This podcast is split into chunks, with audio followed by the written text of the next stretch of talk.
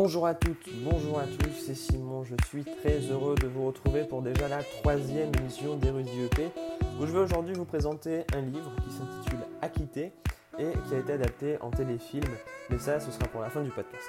Ce livre, Acquitté, c'est une autobiographie sortie en 2013, c'est le témoignage d'Alexandra Lange. Mère de quatre enfants, c'est la première femme acquittée du meurtre de son mari, en l'occurrence par la cour d'assises de Douai Douai, c'est une ville du département du Nord, euh, en mars 2012. Pour raconter brièvement l'histoire, elle rencontre aux alentours de 17-18 ans son mari Marcello, avec qui au début tout est rose. Sauf que très rapidement, il commence à la frapper, à l'insulter, à l'humilier, à la violer, à l'étrangler. Bref, Alexandra vit dans un sentiment, dans un climat de peur quotidienne et sous emprise évidemment. De plus, Marcello prostitue sa propre femme et c'est quelque chose de perceptible dans le livre mais également dans le film lorsqu'on voit un inconnu sortir de la chambre d'Alexandra dans laquelle se trouve cette dernière alors que l'un de ses quatre enfants entre dans cette chambre. Marcello menace quotidiennement Alexandra en lui disant par exemple Si tu fais ça, je te tuerai. Un soir, le soir du meurtre, Alexandra est rejointe par son mari dans la cuisine. Elle lui annonce qu'elle va partir, qu'elle le quitte. En réponse, Marcello tente de l'étrangler avec encore plus de haine, avec encore plus de violence qu'à son habitude. Alexandra est terrifiée. Elle est plaquée contre le plan de travail et se saisit d'un couteau qu'elle avait à portée de main. Elle tue Marcello après 14 années de violence. Au final, après de nombreuses heures de jugement, la justice finit par reconnaître la légitime défense. Dans Acquitté, à proprement parler, Alexandra explique en plus que les coups interviennent après seulement deux mois de vie commune et que les promesses de Marcello qu'il arrête euh, étaient très très fréquentes.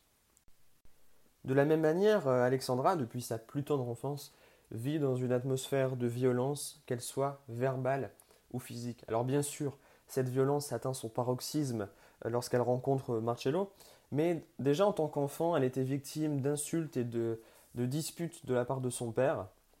En plus, euh, sa propre mère lui fait payer le fait qu'elle soit née d'une grossesse non désirée et d'une tentative d'avortement qui échoue. Je disais que l'autobiographie Acquittée était adaptée en téléfilm. Ce téléfilm s'intitule L'Emprise et est réalisé par Claude Michel Rome et a été diffusé en janvier 2015 sur TF1. Alors, comme acteur, on trouve principalement euh, Odile Villemain dans le rôle d'Alexandra Lange, on trouve Fred Testo dans le rôle de Marcello Guillemin, et par exemple Marc Lavoine dans le rôle de Luc Frémio. Luc Frémio, c'est le procureur qui a décidé d'acquitter Alexandra Lange. Alors, il y a plusieurs utilisations possibles de acquitter et l'emprise en, en culture générale pour nous étudiants à Sciences Po. En première année, je pensais au thème de la famille, puisqu'on peut ne pas toujours être soutenu par notre famille, et parfois même les parents ne voient pas les problèmes, en l'occurrence très graves, euh, auxquels doivent faire face leurs enfants. En première année, on peut également utiliser cette autobiographie dans le thème autrui, puisque les relations peuvent ne pas être toujours saines entre les individus. On voit que des violences peuvent être commises les uns envers les autres, de parents à enfants, de mari à femme. Ensuite, en deuxième année, j'ai pensé à deux thèmes principalement. Alors évidemment, la violence, je pense ne pas avoir besoin d'expliquer de quelle manière l'utiliser, mais aussi dans le thème de la justice. Alors, j'ai expliqué en début de podcast qu'Alexandra Lange est la première femme acquittée du meurtre de son mari. Ce qui signifie que la justice, eh bien, dans des situations comme celle-ci, peut prendre la décision de ne pas condamner la personne qui a tué, euh, en l'occurrence, son mari, puisque, ben, avec tout le, passé qu'elle a, avec tout le passé violent que son mari euh, a, eh bien Alexandra Lange s'est défendue. C'est ce que la justice a décidé de voir. Je vous remercie beaucoup d'avoir écouté cette émission. On se retrouve dès la semaine prochaine avec Inès qui vous présentera un nouveau livre.